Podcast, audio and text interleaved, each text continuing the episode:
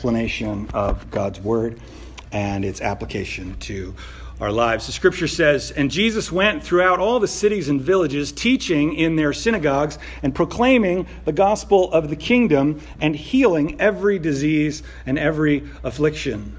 When he saw the crowds, he had compassion on them because they were harassed and helpless like sheep without a shepherd. Then he said to his disciples, 'The harvest is plentiful, but the laborers are few.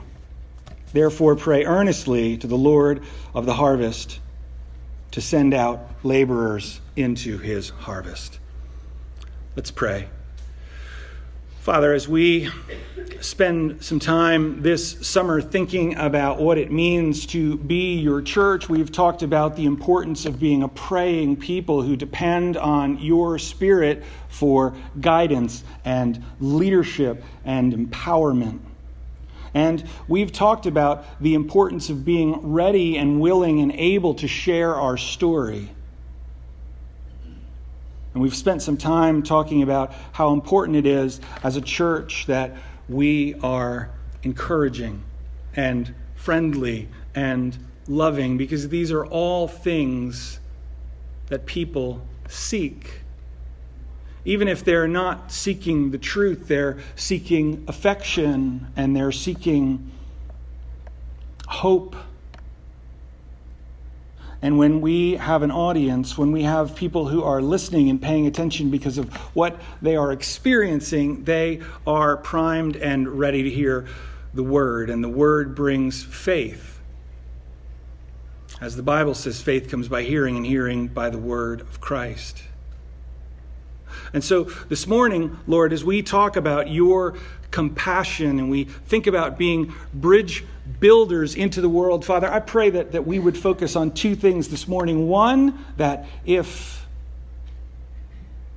there's anyone in the room this morning that you want to know the gospel, that you want to hear the good news about Jesus, Father, I pray that you would bring illumination to the heart this morning. I pray that you would open their eyes, that, that as the word is explained, that they would see the truth and see the goodness of Jesus and put their faith and trust in him. And second, I pray that we would all see ourselves as Jesus' plan for the world, and that we would not forget that plan in favor of something else, some lesser story, some construction that we put together that doesn't fulfill your mission or your plan. Lord, we pray for your grace and your help as we listen and as I explain. Father, we ask that you would forgive our sins because they are many. And we thank you for the grace of Jesus that assures us that we will be forgiven of all of our unrighteousness and all of our ungodliness because of his sacrifice when we come to you in faith. We thank you for your grace and your encouragement, and we pray this in Jesus' name. Amen. So I got this cool hat, right? Um, I, when a lot of times you go to a conference and you'll leave the room on a break and people will like uh, distribute whatever they're going to give you in the next session, you know, and they put one on every seat. And so uh, I was in Alpharetta, Georgia, which I think is just a little bit north of Atlanta. It just sounds a little bit fancier than Atlanta. And uh, so, so I was down there. I went to this training and I came back in the room and they put these hats on, on all of, no, I haven't adjusted this from my head.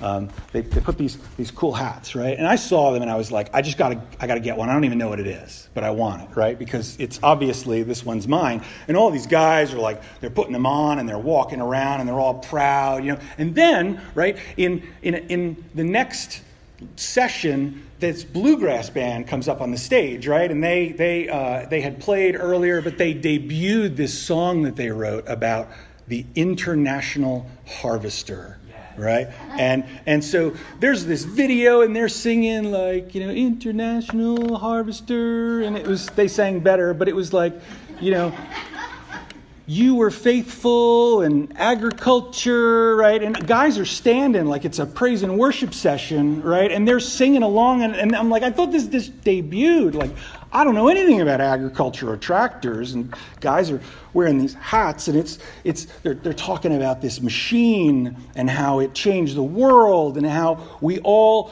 ought to be international harvesters. And I'm like, okay, there's the connection, right? You know, missionaries, evangelism, harvesting. And I'm like, my church that I pastor is called Harvest. You know, like I have the hat. It's I brought it home. And um, so I just thought, like, I'm at this Southern Baptist thing. Everybody knows about tractors.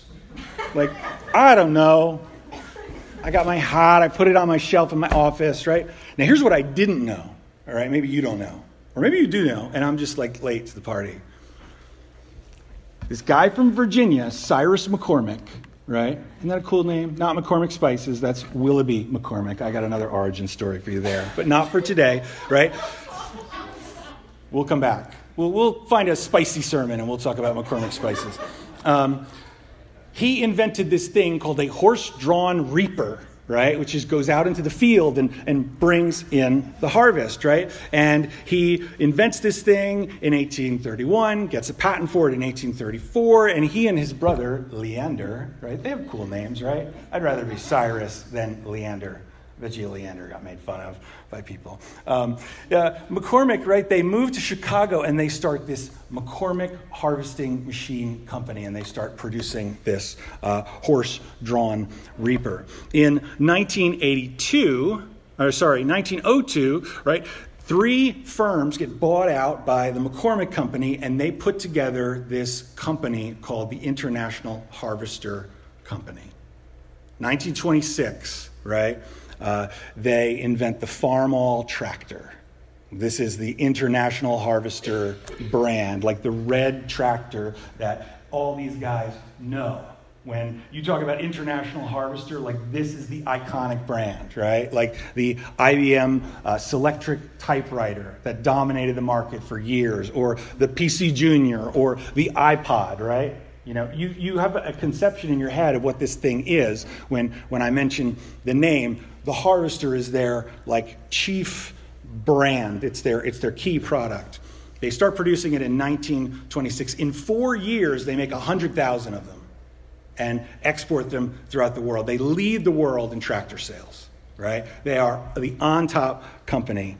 Uh, in the sixties and seventies, the company is unstoppable. It is adding, just buying up smaller companies. You make fertilizer, we're buying you. You make hats for farmers, like we're buying you. And they're just absorbing all these companies. It's this, it's like the Apple or the Google of today, except tractors, right? So they grow and grow and grow. And management just keeps saying, like, we we this is what we make. This is what we do. We buy companies, we make tractors. We just keep rolling them off the production line. In nineteen seventy-four, they make the five, five millionth tractor.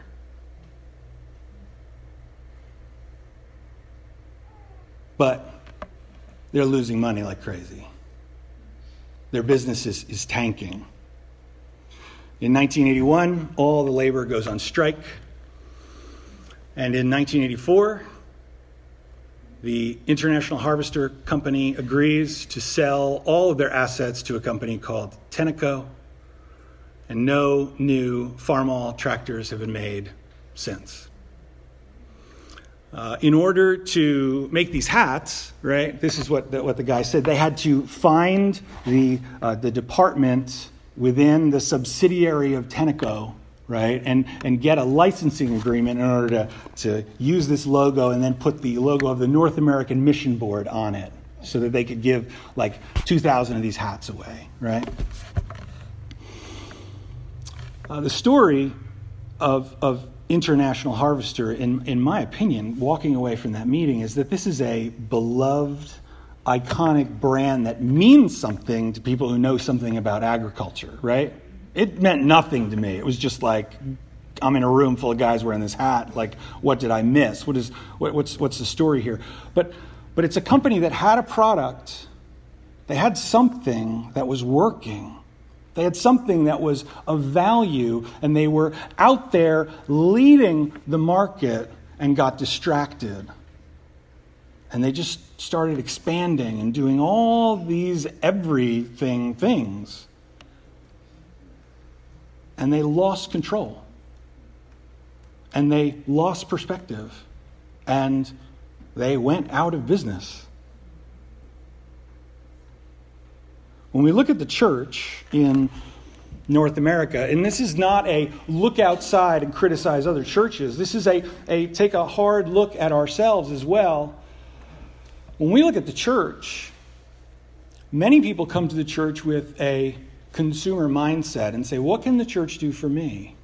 What is it that I'm going to get out of the church? What will I, what will I get from this church? What can this church do for me? What is the church not doing? Where's the church failing? What does, what ministry does the church not have? What do we need to add, right? And we, we focus on this entire package or line of businesses, and many times what we do is we forget what's at the core. We forget the product, right? The thing that the church is supposed to be all about. When you when you think about what the church is about, we we think about Jesus. We think about him at the center, and we think about the fact that he came to take our sins upon himself. He came to give himself and as an offering for many. He came to demonstrate the love and the truth of the mercy of God and the saving grace that he came to establish. Jesus came as Lord and Savior to open the gates of heaven that people might be at peace with God. And he appointed a people to proclaim that message, to share that message, to proclaim it, and to make sure that everywhere, everyone can hear this truth, can hear these words, can hear this knowledge, know this, and say, I want that or I don't want it. And to do it in the way Jesus did it. How did Jesus share? We're going to look at this, but I'd say three broad categories. Jesus showed mercy. He showed mercy. Throughout the New Testament, where we look at stories of Jesus interacting with people, unless they were boxed in and religious and condemning and judgy and nasty, right? He showed mercy. I would actually say that the times when Jesus gets like snippy with people and like corrects them or lays them out, you know, knocks them over in front of everybody, I would say that even there, thank you so much, I need it. And everybody knows it, probably. Even, even there in those moments, his actions are fundamentally loving. He's taking them down a peg so that they can hear, right? He's he's opening up their their ears or or doing some surgery on their heart so that they can hear the church or hear the truth. The church is called to show mercy, to treat those who are in distress compassionately, whether they're inside of the church or outside. We're also supposed to be about building relationships, strengthening connections with people, both inside and outside the church. And to be characterized by loving actions. To do those things that we believe build up, give grace, and strengthen faith, both inside and outside the church. Let's take a look at Jesus' example in Matthew chapter nine. As Jesus moved among the people, he was affected by what he saw. Jesus was affected by, by what he saw among the people. It affected his eyes and his heart. Verse thirty-five and thirty-six say that he went through all the cities and villages, he was teaching in their synagogues and proclaiming the gospel of the kingdom, and he was healing every disease and every affliction. He was out there ministering to the people's needs. He was preaching and teaching and meeting their needs with acts of mercy and compassion. And it says that he saw the crowds. He saw the crowds. Now, when Jesus looks at people, he looks not just with with the eye, with eyes that see the physical, but he looks at the spiritual as well. And he, like the Father, doesn't just look on, on the outside, but he sees what's going on on the inside. He sees um, the, the feelings, the desires, the passions of people. He's able to, to understand what it is that determines their, their conduct. He looks in at their hearts. And what Jesus sees when he looks at the hearts of human beings is he sees tremendous need. Each and every one of us are born with tremendous need. We need the Lord. We are born separated from him, and that means that, that uh, the Bible describes this as being in a fallen condition where we are separated from him. We desire things that are contrary to his will. We hear in his word, this is the way, this is good, walk this way. And we say, no, I'm going to go this way. I'm going to do my own thing.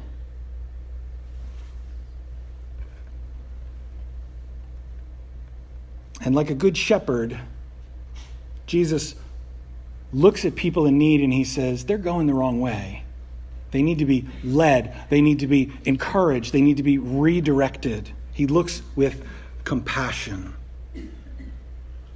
When the Bible speaks of the heart, when, when it speaks of, of, of, of the heart, it's, it's talking about um, the, the, the very center of us. And this is good because uh, God, as he designs the plan of salvation, he makes it so simple that if, if we will simply identify our need when we hear his word, if we will, if we will hear the, the, the message that he's saying and we will believe it, that is what brings about the change.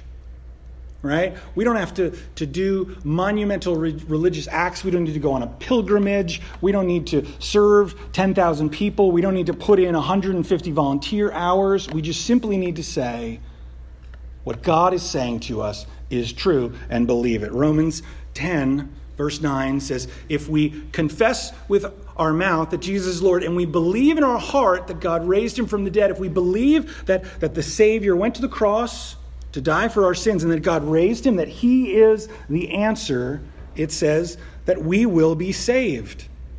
Because we believe with our heart and we're justified. And we confess, and with the mouth one confesses and is saved. The crowds that were coming to Jesus, I think they're symbolic of our need.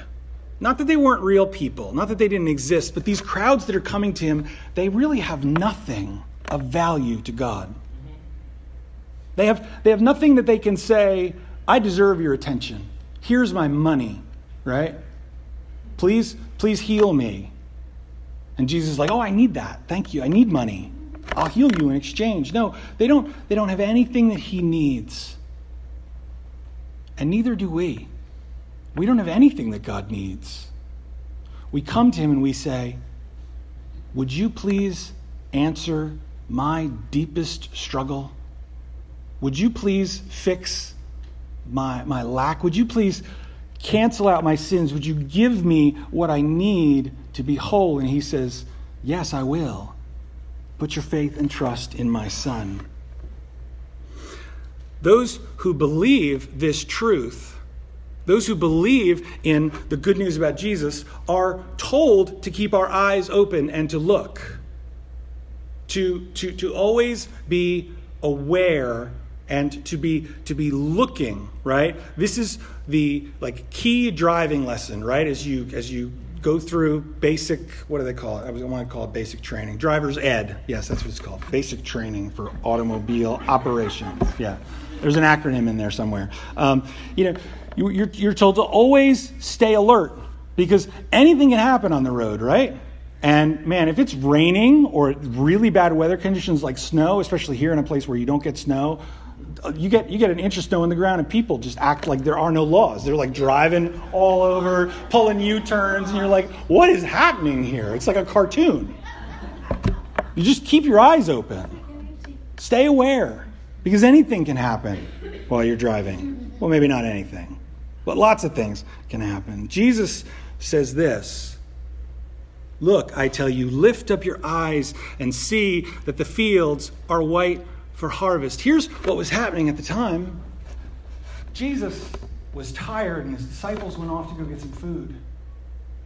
To bring back some food, and a woman came to the well. She came late in the afternoon, not in the cool of the morning, like when all the other women came, because she didn't get along with the other women, probably because she had a bad reputation. And so she comes, and Jesus is giving a drink, and she's like, "You're a Jew, I'm a Samaritan, why are you talking to me?" And he tells her that he is the Messiah, and she is excited about this news. And the disciples come back and they say, "Whoa, what are you doing?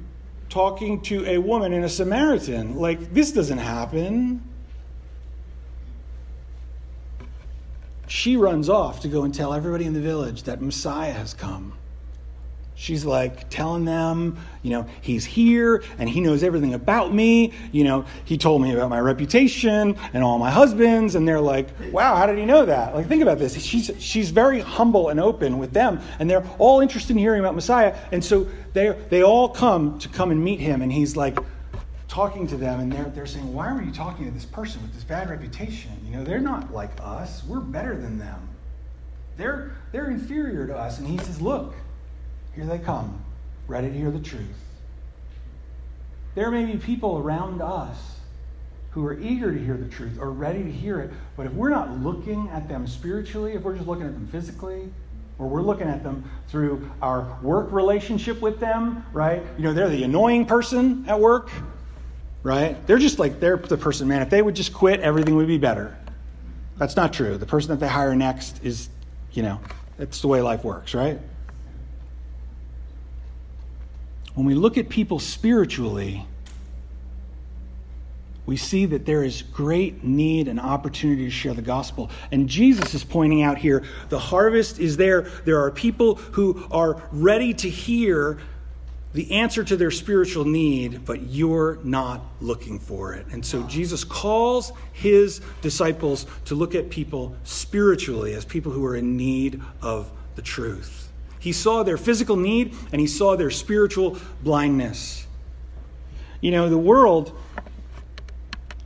and many times even Christians fall into the trap of splitting people up into distinct groups, right? There are good people and bad people. There are like Christians, and then there are the not Christians. Like, and, and many times, depending on what news channel you listen to or what pastor you listen to, it's like those people who aren't Christians, they're the enemy.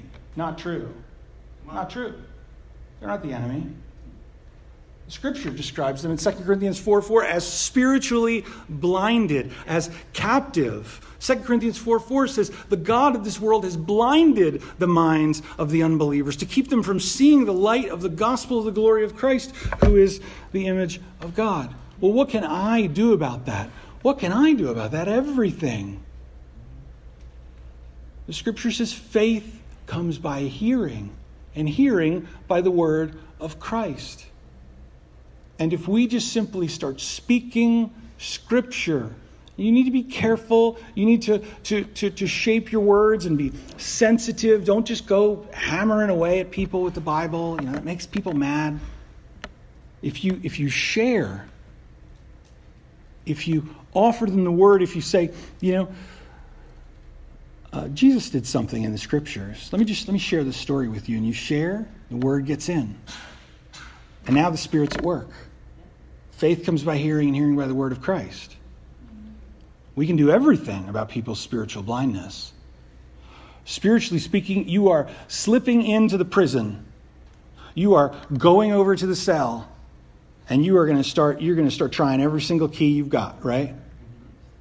And hopefully, something's going to unlock that cell and let them out. They're not the enemy. They're in captivity.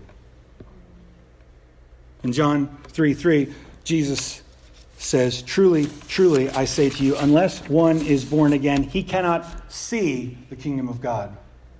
That is both a, a statement about the fact that they will not be in the kingdom of God, they will not see its realization, but also that they cannot even perceive that such a thing exists until they have spiritual life. And so what we ought to do when we look at people spiritually is speak the word, and we ought to pray for them. And I believe that it is good to pray that, that people receive spiritual truth. Ephesians one eighteen, Paul says, "I never cease to mention you in my prayers, that you would have the eyes of your hearts enlightened." Right? He's praying that they would believe this truth. Not just that, that they would spiritually, like, get over not realizing something. You know, like, clear out the junk and make room for this truth, you unintelligent Ephesians. That's not what he's saying. What he's saying is, I pray that the Spirit would give you the ability and the capacity to see these things, that you may know what is the hope to which he's called you, and what are the riches of his glorious inheritance in the saints. I've had the opportunity to talk to a number of pastors over the last couple of months and to visit in some churches and to, to talk. And uh, you know what? You know what? This is this is the state of the church. Uh, and it's in our area. Man, there are some cool churches out there. They got like cool pews. You know, they got these neat benches and things, right? And they, I, I, I'll tell you, I grew up in a very traditional church with very traditional seating. You know, we had pads on our pews, like they were they were ultra comfy, comfy, and they had Bibles and hymnals, and they had this this thing in the middle. It was wood, and had the, the offering card and the response card, and a place for pencils, right? Little golf pencils, and a place for your communion cup. Like, it was cool. That's that's neat. Um, And I'm, not, I'm telling you, I'm not I'm not being flip here. I'm being serious. Like, you go into the church and there's these cool windows. I was down at a place in Crisfield, and the entire roof is that tin ceiling. You know, it's really ornate and, and beautiful looking. Like, nobody would do this today. We use, like, ceiling panels because they're, they're much less expensive than the metal stuff, you know. These amazing buildings. And there's five people, fifteen people, twenty people in a big room, and it's largely empty. Why does this happen? I think it happens because people stop seeing. Yeah. It happens because people stop seeing. And what they, they do is they see inside the organization, the church, and they say, boy, if things were different, if we had this, if we had that, if this were different, if that were different, then people would, or our church would. We'd be bigger. We'd make budget. We'd this, we'd that. It's missing the point. It's missing the point. The organization doesn't exist to have a room full of people. The organization doesn't exist to make budget. The organization, now, we ought to try to make budget, because it's we we said back in, you know, in the fall of last year that this is what we were going to do together, right? You know, this was our program, and we said, okay, it's going to take this much money, and so, yeah, we ought to try. But if you don't make budget, it's not the end of the world. If we stop seeing people spiritually and stop speaking and stop sharing, that's the end of the mission. We've given up the mission. These churches are empty many times because the people inside stopped seeing the point, and they lost the plot. And when I say to these pastors and some of these people, I'll talk to them and I'll say, hey, you know what? You need to realize the majority of people growing up in this culture right now don't have a church background. They don't know why they would even go to a church. They don't know what churches do. And people, people are like, what are you talking about? Of course they know about the church. No, they don't. They don't know anything. They're not going to show up because they don't even know what that building is for. And so, you get to tell them. You get to tell them. I'll tell you what, I have had conversations with folks where I'm talking with them, you know, and, and I'm, I'm I'm just kind of warming up to sharing, you know. Do you ever think about spiritual things? Do you think about, you know, what's going on spiritually? yeah, I know, you know, I believe there's a God, you know, and you get this sense of they're not entirely sure what, what their relationship with God is like, and you get somebody to the point where they're willing to maybe admit that they're not perfect, yeah. right? And that and that they're really not sure if God were to judge them, and you could say, hey, guess what? I have the greatest news that you have ever heard. That God is willing to give you everything that you need in order to measure up to his standard. This is a brand new idea to a lot of people. Yeah. To a lot of people. For many people, their perception of what Christians are comes from their understanding of what Christians' political views are. And let me tell you what, we don't do very well depending on what media outlet they're they're reading, right? And so they find out, oh, this person's a Christian, and they think, oh, that's a judgy person who hates me, right? Who thinks that I'm not good enough. Most Christians I know don't hate people. Maybe we're a little judgy. But you know what? Everybody's a little judgy. We have a message. That's the point. We see people spiritually. We share the message. It's telling because when you say to a pastor or to a leader, what you need to do is go out and share and share with people who don't know anything and draw them into your church instead of waiting for some church to hit trouble and crack up and then people show up in your church. Praise the Lord. That church across town's having trouble and people are coming to our church. We're growing.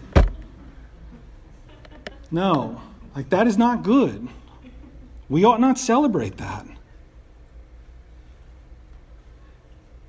What we ought to celebrate is what the angels and the Father celebrate. And that's when someone who has never heard the word, someone who has never believed the word says, whoa, I believe that's true. Like heaven freaks out yeah.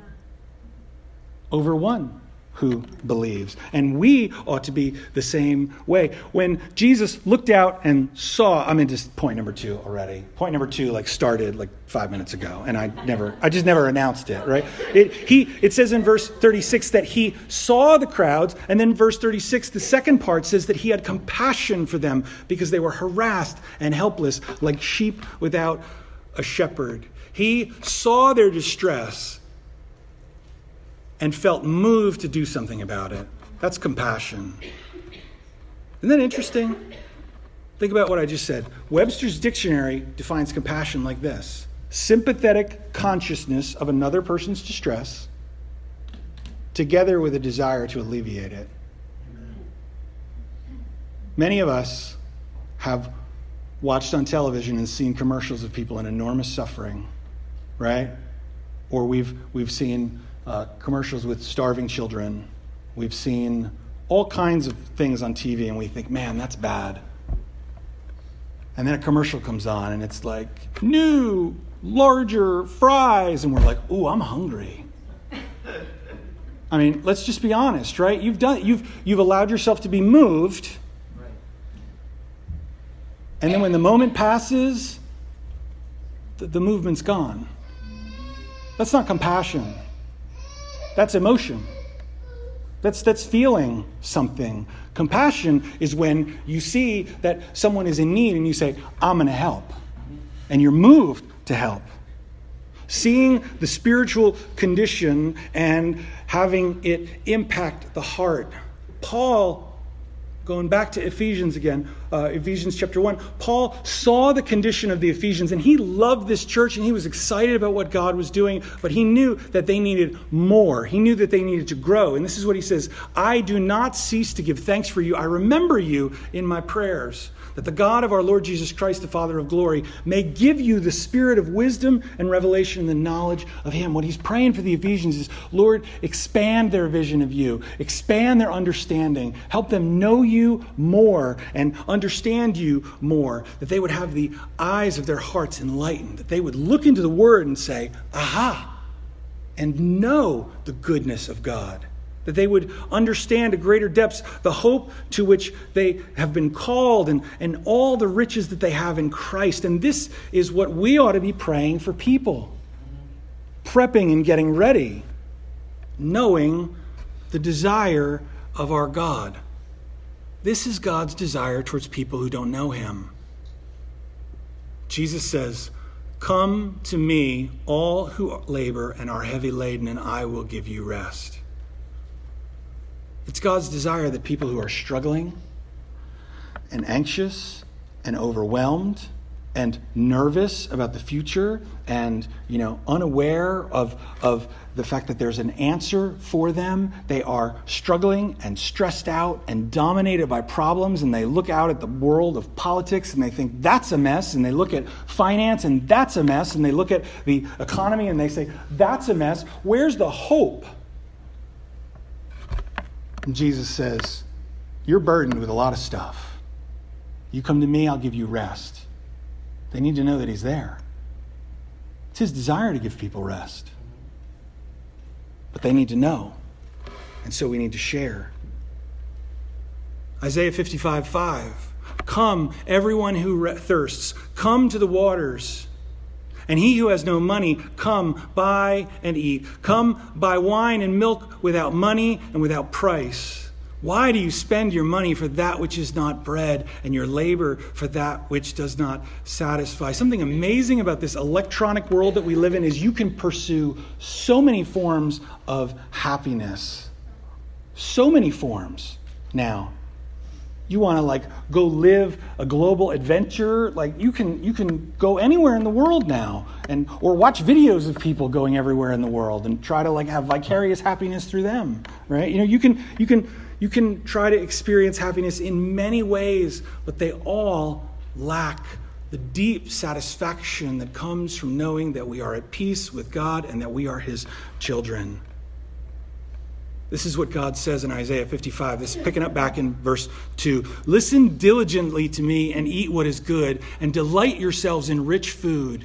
Incline your ear. This is God's heart, folks. Incline your ear. Come to me.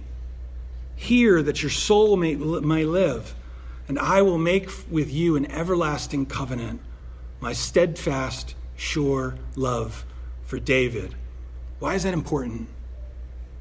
Well, why, why is that important? What he's saying is, you come to me, hear what I'm saying, hear what I have to offer to you, and I will make a promise with you, the same promise that I made to David, right? And we may think, David, you know, giant, stone, you know, kills a giant. That's not, well, yeah.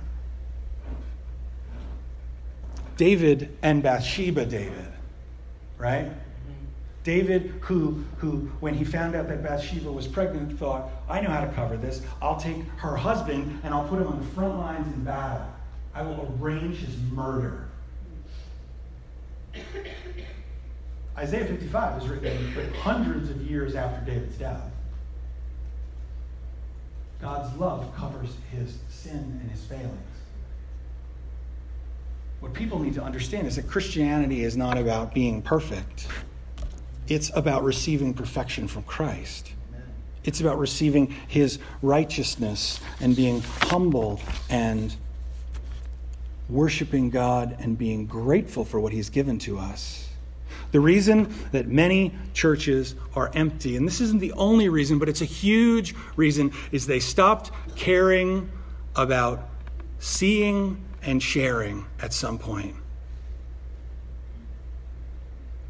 They stopped caring about seeing and sharing. We see people in need, we share the truth with them, and we invite them to receive it.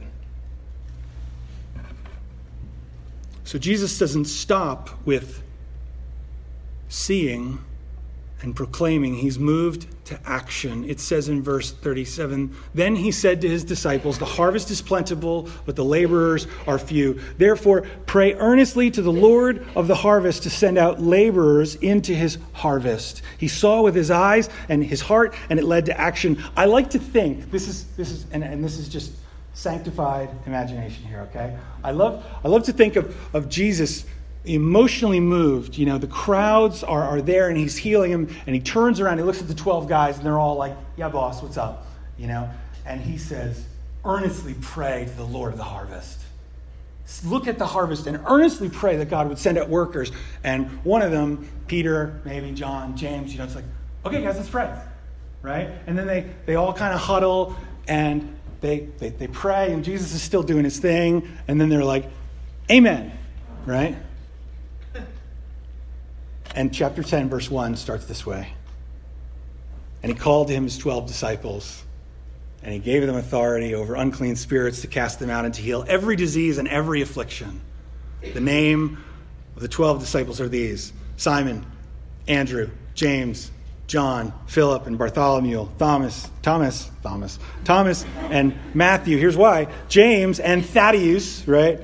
Thaddeus and Thomas are right next to one another on my page here. Simon the Zealot and Judas Iscariot. Like, think about that. He's like, pray that the Lord would send out workers. And they're like, okay, we're going to pray. And he's like, you guys are the guys. Go. Right? Isn't that great? Love it. He saw with his eyes and his heart, and he designed a solution. It led to action. See and feel people's spiritual need and push through to action, folks. Ask the Lord of the harvest to work. Ask him to give you an opening. Ask him to provide an opportunity to share. Pray and then work in the field. Here's an action plan. This is this is this is my heart for the church as we're working through uh, some of these passages and just considering where it is that we're going in the, the future. Some folks may look at their church and say, our church is smaller, or we're missing budget, or we're this, or we're that. You know, are we are we doing the right thing? You know, are we off track? Are we growing? Between eight to ten thousand churches in the United States will close this year. Eight to ten thousand. We are in an epidemic crisis of, uh, of, of churches in extreme need in our culture. I would say that the, the primary reason is that we have lost a focus on the need of the world. And the church has reoriented itself to focus on the needs of the Christians in the church, or their perceived need. The needs of the church, the needs of, of the Christians in the church, is that they be faithful to what it is that God plans to do through them. Amen. We are saved for a purpose. If you're here this morning and you are not in Christ, the most important thing that could happen is that you would say, I want to know the Savior who will take away my sins and give me righteousness. It's free. It's free. He offers it to any who would ask. And, and for the church, for those who put their faith and trust in Christ, the mission then is what is most important, that we are out there in the world where God has placed us, and we see need and we speak to that need. Amen. Three things that we should pray for. Here's my encouragement to you. Ask the Lord to give you an opportunity to show mercy to someone. You see someone in need somewhere, and you are moved with compassion and have the opportunity to follow through on it, to show mercy. Because that's the way that Jesus lived. Second, look for opportunities to build relationships. You know, I had a uh, an opportunity this, this week. I'm standing around, I'm talking to some, some some folks, you know, safe, and this guy walks into the room who I haven't talked to, and and I'm I'm not like, hey, what's your name? You know? I'm always like up against the wall, kind of like, is anybody behind me? You know, like just gonna gonna stand here and play it cool, you know. And then there comes this ultra risky moment, right? The day, and I'm like, hey, I haven't introduced myself. I'm Keith. Like, maybe you're not scared that way, but maybe you are, right? You you got to take a first step to build a bridge to people, right? Why do we why do we do this thing where we see people that we've seen a lot and we don't say, hey, who are you? This is my name. Like, we want to play cool all the time. So we don't want to be rejected, right? How how are you ever going to get to the point of sharing if you don't just if you don't say, I'm going to introduce myself. I'm going to share. And I got plans to share, folks. But I'm just not like jump on people. You know, that's just not my, my way.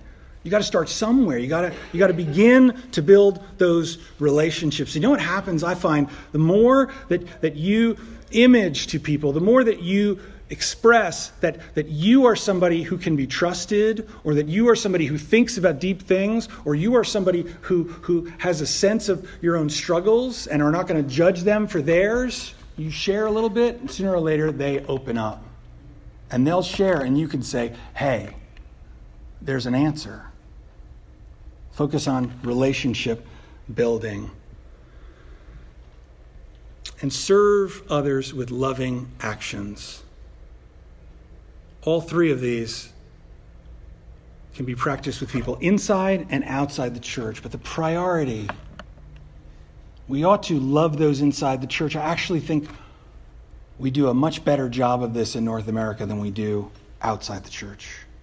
We're not perfect, but we're doing better sharing and, and being compassionate and merciful inside than we are outside.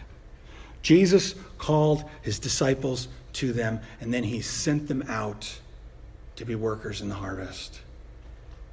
I believe that is God's desire for our church and for every church, that we would see, feel compassion, be moved, pray, and then act.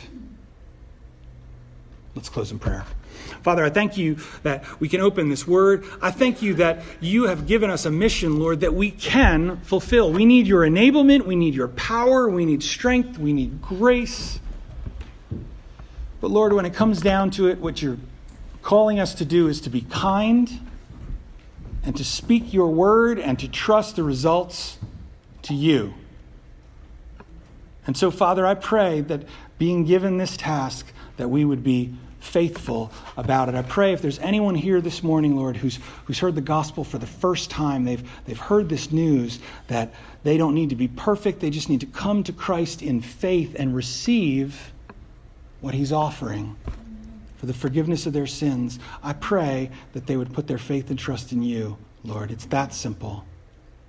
And then I pray that they would tell someone about it. Lord, but I pray for all of us who are concerned about the health and the strength of the church, and who are concerned about living lives that honor you, and who are, are concerned that, that on the last day will be found to be faithful, or that they just they want to honor you in some way. I pray that we would see your heart of compassion for people who don't know the truth,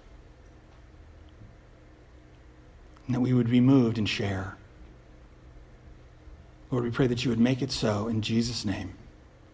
Amen. Let's stand and sing a closing song together.